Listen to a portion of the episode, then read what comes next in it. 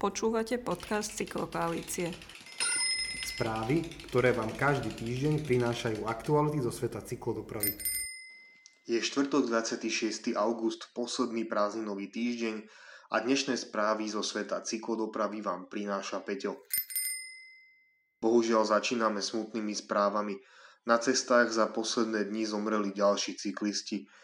Úprimnú sústrasť vyjadrujeme nielen rodine 18-ročného športovca Roberta Naďa, ale aj rodine 60-ročného muža tlačiaceho bicykel, ktorého zrazilo nešťastne auto. Dúfame, že sa prístup k bezpečnosti dopravy čoskoro zmení. Musí sa. Cyklisti sú jej súčasťou a každý rozumný štát či mesto sa snaží zvýšiť ich počet, a to aj opatreniami zvyšujúcimi ich ochranu a bezpečnosť. Mnohé mestá tiež propagujú cyklodopravu rôznymi aktivitami, ako podpora kampaní či organizovanie podporných jazd cez mesto.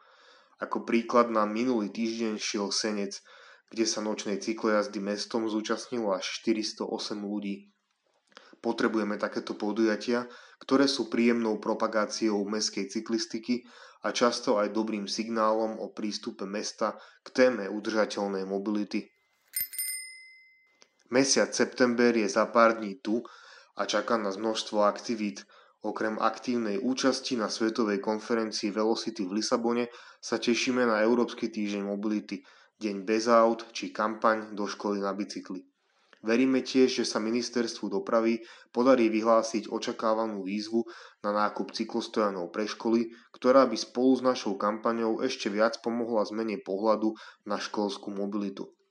Kampaň do školy na bicykli sa v tomto roku uskutoční od 27. septembra do 8. októbra. Aj v tomto roku budú školy v kampani zameranej na podporu zdravej a udržateľnej školskej mobility súťažiť o stojany na bicykle, ale aj iné zaujímavé ceny. Môžete sa tešiť aj na zaujímavú komunikačnú kampaň, ktorú aktuálne pripravujeme. Výborným príkladom v zbere dát o cyklodoprave je mesto Trnava, ktoré dlhodobo zbiera údaje o počte cyklistov prostredníctvom sčítačov cyklistov.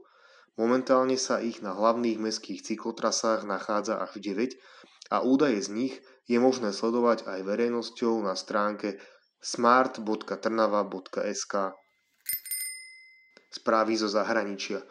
IKEA vo Viedni prináša nový koncept.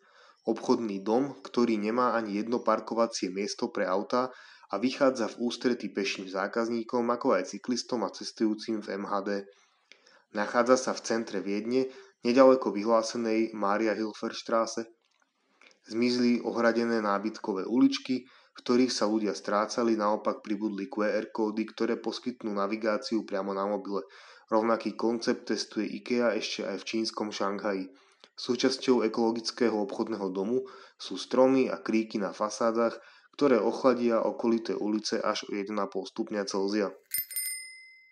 Londýnsky Victoria Park už tiež používa cargo bicykle.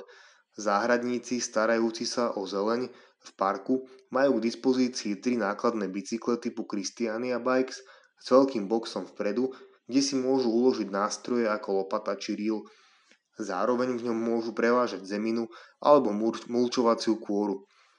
Záhradníci, ktorí nákladné trojkolky vyskúšali, si pochvalujú jednoduchosť a rýchlosť použitia v porovnaní s prepravou autami.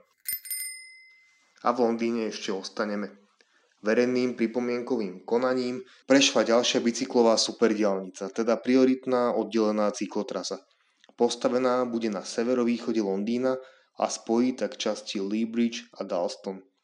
V Dalstone sa napojí na existujúcu cyklodialnicu CS1, ktorá vás na bicykli dovedie južne až do centra Londýna alebo severne do časti Tottenham.